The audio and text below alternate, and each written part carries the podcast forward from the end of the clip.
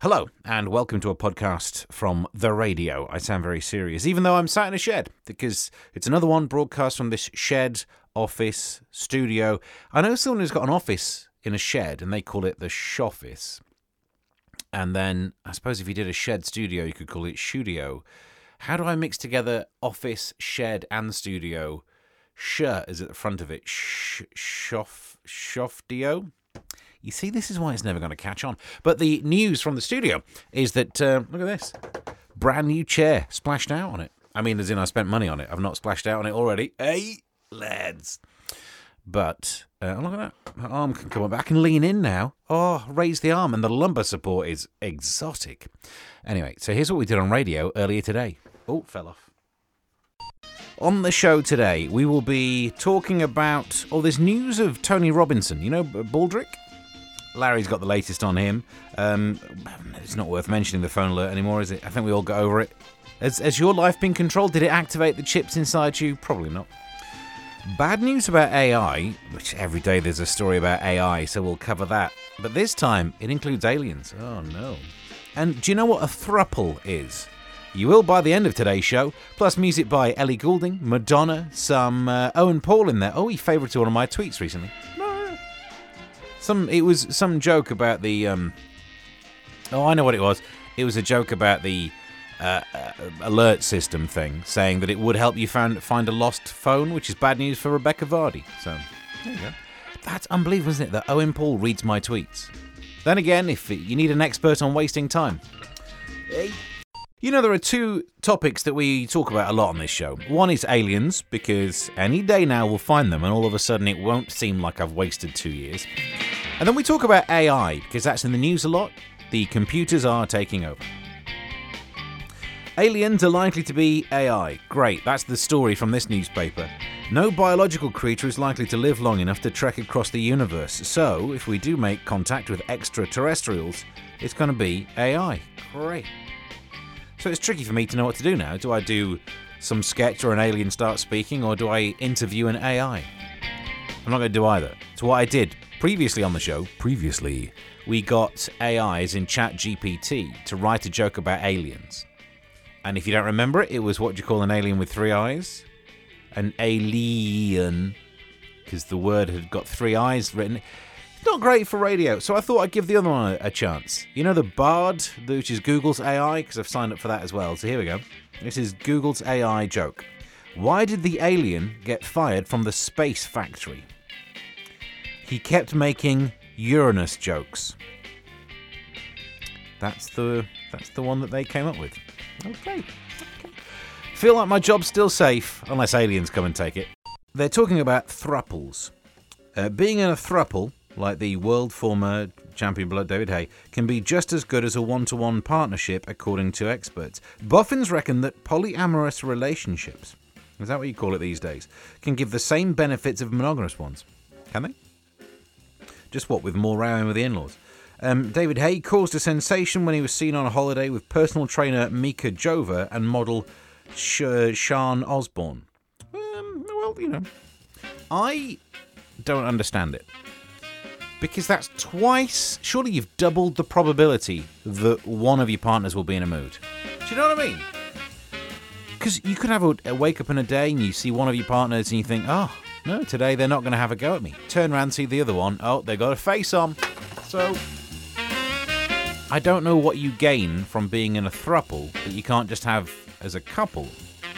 Best case scenario, being a couple and buy a mirror. Do you know what I mean? Because same deal. So we're not going to do a phone in about thruples. If you are in one, keep it to yourself. It's tight. You've got enough people to tell. Oh, there's a thing about driving. Actually, look, if you are a younger person, I know we attract loads of young people.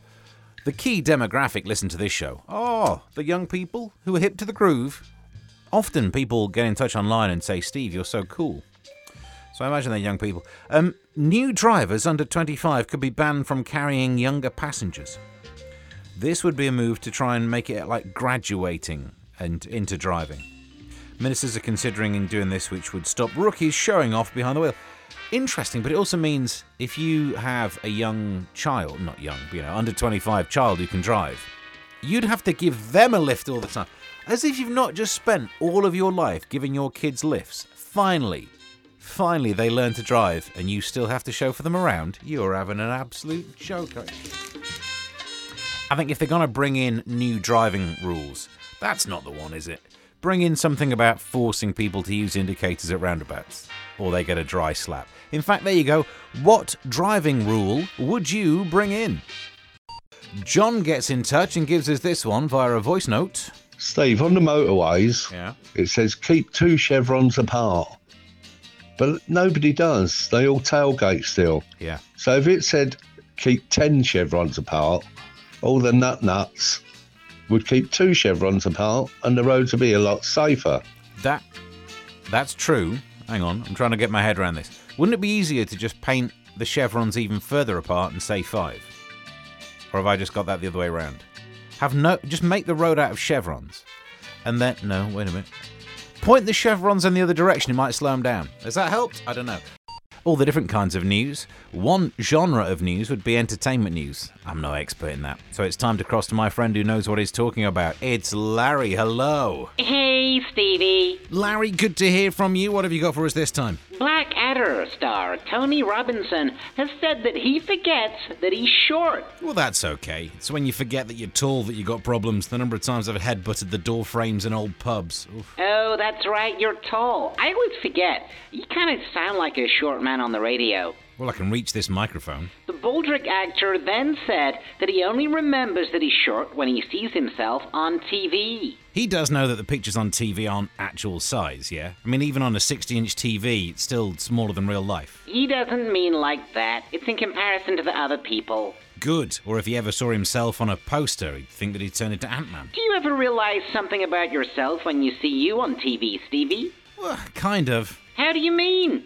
It makes me realise that I'm not on TV much these days. Career's going well. Anyway, thanks for that. Uh, we'll speak soon. Okay, toodles.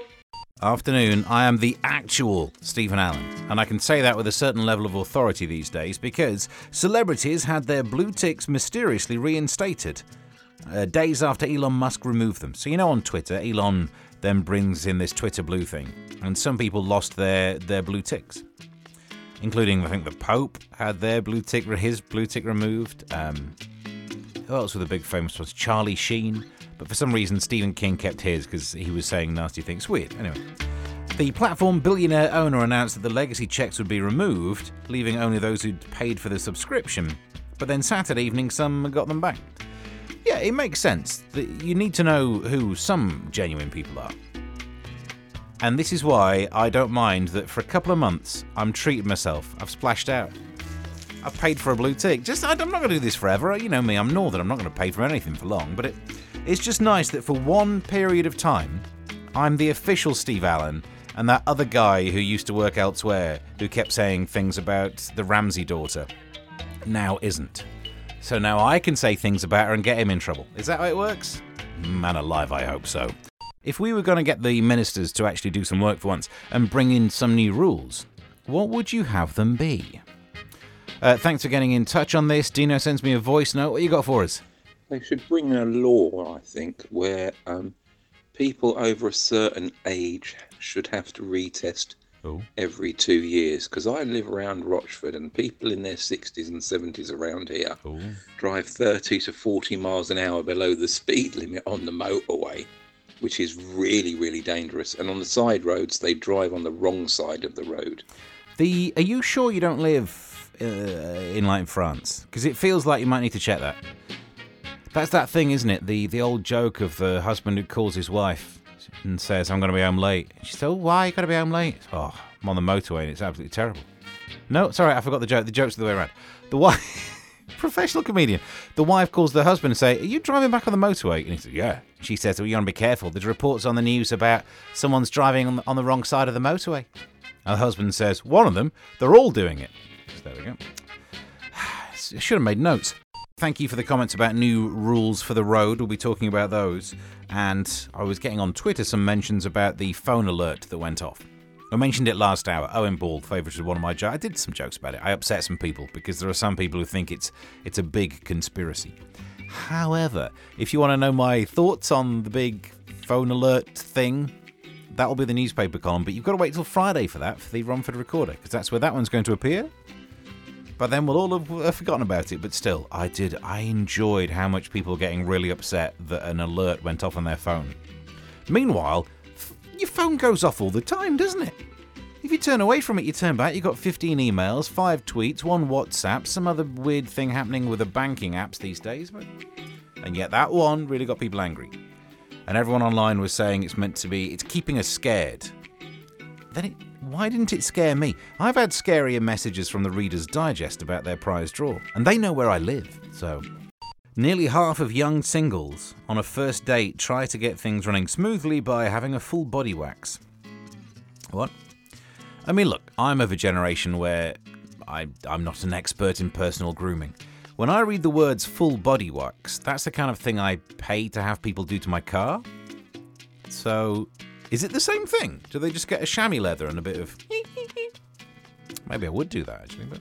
Um, it seems to me silly. Firstly, it's a first date, so why what does it matter? You can wear whatever you want on the inside. It's a first date. You're not going to see anything. Plus, also,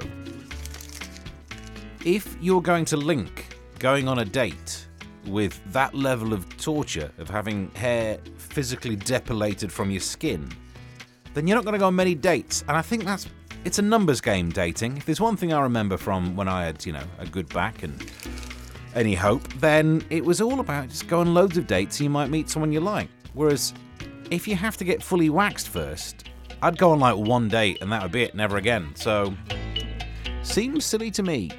A half hour soak in a bath of red wine is being offered as part of a £450 experience at a thermal bath in central London. Firstly, pay you're still paying 450 quid for a bath. They you've been taken to the cleaners there. Hey. But and again, I'm no expert on bathing, but I like to keep my hand in. And the goal of bathing is to be clean at the end of it. And most things, if you dip them in red wine, will come out stained. So, that means look good luck to you. If you want to spend 450 quid to look like a Ribena berry, it's up to you, isn't it? Go for it. Fill your boots. I mean, you probably would fill your boots. There is no way anyone's not going in that bath of red wine with a straw. Where did all the wine go? Ugh, I don't know. Must have all dried off. There you go. News update updated. Podcast podcasted. If you'd like to subscribe, you can do it wherever you find this on the internet. It's all over the shop, isn't it? This RSS feed ends up in uh, various places. So you can subscribe and get this daily content. You can tweet me at Mr. Stephen Allen and do like everyone's doing. Ask me about the chair. Oh, the lumbar support. Mmm. Guess you're right there. I would say you don't know where I'm pointing, but you do. You know where the lumbar region is, you? Oh. Anyway, so this is the new chair. This is the old podcast, and we'll do another one tomorrow. Till then, bye.